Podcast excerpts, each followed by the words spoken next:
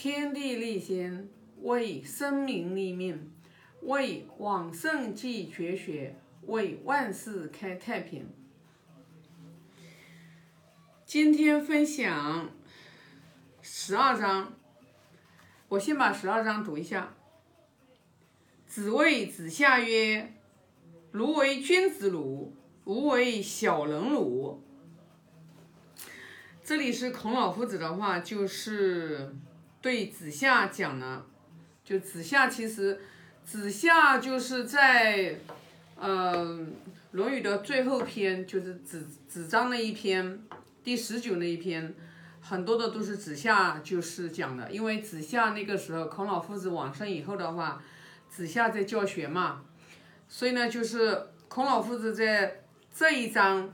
然后的话就是跟子夏讲，就是你要做一个君子儒，不要做一个小人儒啊。这里的小人儒不是我们说的平时说的那个，就是人格比较低下的卑卑鄙无耻的那个小人。这里不是的啊，《论语》里面的小人啊，就是是级别很高的人啊，品德还是比较高的啊，就是不是说我们平时就想的就是。生活当中嘴巴里面骂人的那种人不是的啊，那为什么呢？就是孔老夫子的话，就是跟子夏讲，要将他做一个君子儒呢。其实君子儒就是一个啊，是一个格局很大的人。就君子儒的话，就是因为儒是单人旁加个需要的需，这个儒嘛，其实就是讲的是人人人之所需嘛。那这里讲的就是格局比较大的。是属于那种就是，啊，胸怀天下的人，就是你看，现在你其实我们现在生活当中，我们也有见到很多人呀，然后的话都是就是，啊，都是非常的这种付出，然后呢就是，啊，你看我我那个就是前一段时间看到一个文章，也讲的是四川的有一个人，那个什么就是局长不做了之后，然后后面就做了很多。为了这个国家，然后为了这些就是英雄，然后呢还建了一些军事博物馆。那你想想，这样的人，他他做他活着的意义，他并不是为了自己 去赚一点钱，然后贪取一些什么啊功名利禄，那就是呃为天下苍生，把老百姓，然后把老百姓这个就是摆在心里面。像这种人啊，他都是属于君子儒，就是说，用我们佛教来讲的话，应该就就是菩萨级别的，就是他是要去普度一切众生的这种人啊。那小人儒呢？小人儒这里讲的也是能就是独善其身，就是能去修自己、去修身的人。因为儒家儒家文化里面不是有三纲八目吗？那这个八目的话，就是比如说格致成正，就是。格物致知，诚意真心。那小人儒的话，他肯定是自己修身是修的特别好的，就是说格致成正之后的话，然后他修身，然后他能齐家，他能治国平天下。他他这种是就前面是讲的是小人儒，其实就是属于什么呢？把自己修持好了，就是独善其身啊。就像你看我们《论语》里面有很多的隐士啊，你看那些隐士，其实他就是小人儒。就他的高道德品德，他很高啊，然后呢，他的自己的名声，他不愿意收一点点的染污，然后呢，就是去洁身自好。就像我们在哪一章呢？是子路是，呃，子路这个就是，呃，在应该是在周游列国之后的话，然后在夫子的后面掉队了，然后他就问一个老丈。他说：“呃，你见到我们夫子吗？”然后你看那个老丈就说了：“尸体不勤，五谷不分，孰为夫子？”然后就是，啊啊，很很很这个看不起孔老夫子的，说孔老夫子这个，呃，连这个粮食五谷都分不清楚。然后，呃，子路就把这个话告诉了夫子之后，然后又让夫子夫子又让他过来回来找这个老丈人，对吧？就这个老老老丈，这个老丈的话后来就没有见孔老夫子。那孔老夫子后来就让子路把一段话带给他的儿子，就是不思无益啊，长幼有序，就是长幼之节不可废，何况是君臣之义呢？啊，因为什么呢？在那个年代，孔老夫子他一直教导他的弟子，包括他自己，就是想要为那个国家做一点事啊。那君臣之义是属于天下五伦里面的第一大伦，你君臣之义你怎么可能是舍掉呢？然后你为了就是自己的保齐自己的亲民啊，就是然后的话，国家老百姓。水深火热，你也不愿意出来救治一下，孔老夫子是不认同的。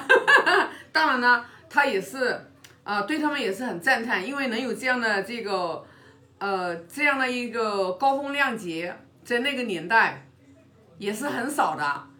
但是呢，孔老夫子，你看教他的学生子夏，教他不要做那种小人奴，一定要做什么呢？要做君子奴。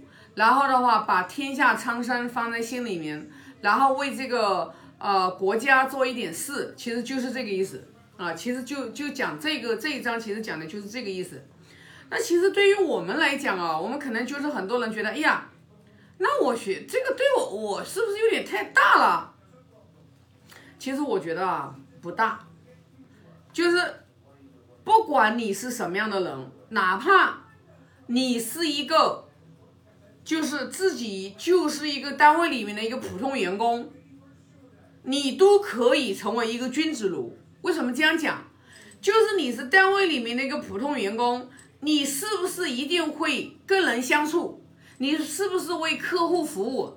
你在这个公司，你是不是为这个企业服务？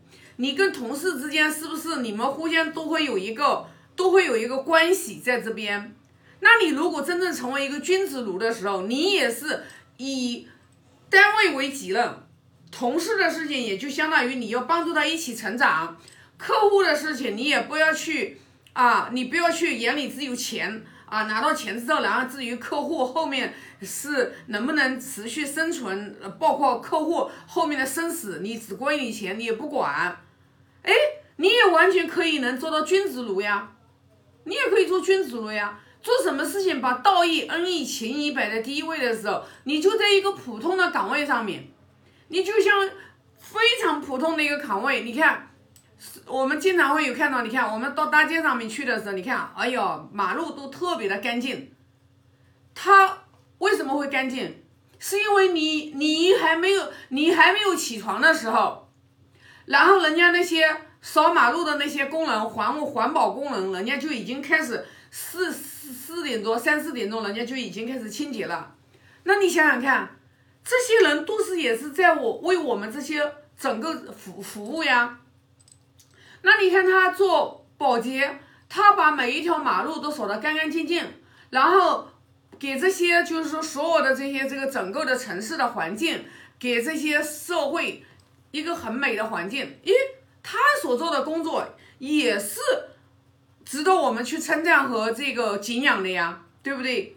那比如说像我们，尤其是。可能像做企业的，因为每一个国家，它都会有无数个企业，大企业，呃，对吧？大企业、中企业、小企业啊，虽然像我们这种就是小微企业，就是特别特别的多，但是我们也可以的话，为国家，那为国家也会可以承担一份责任呀。你做东西，你一定要拿高品质的东西给别人，你不能为了你为了你自己挣钱。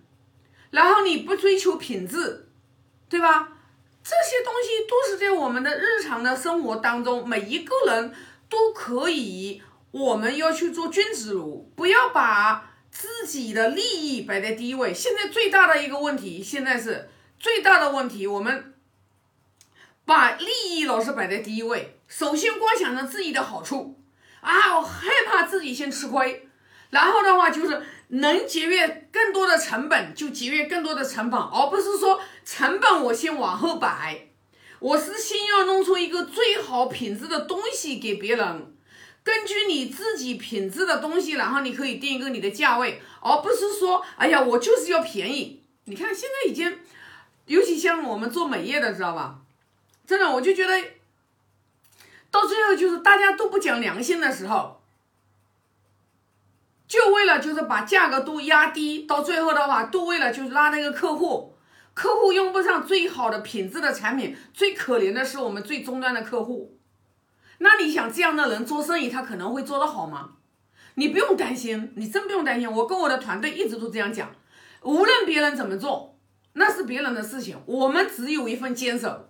我们一份坚守就是我们追求，我们追求的就是高品质，我们追求的是什么？完善的这种服务，我们追求的是给终端客户一个最满意的效果。因为你做的就是中医养生，你做的就是为客人解决问题，而不是说你什么时候先把钱摆在第一位。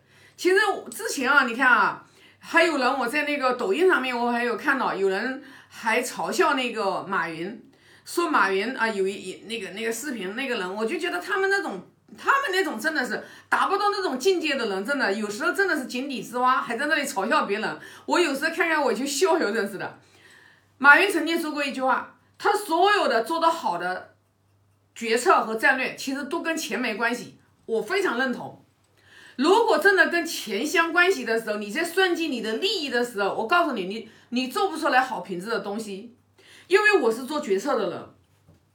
你看我们三个品相的东西，很多人都说贵，对吧？都说贵，包括我们的药枣，对吧？都觉得贵的不得了。但是我觉得。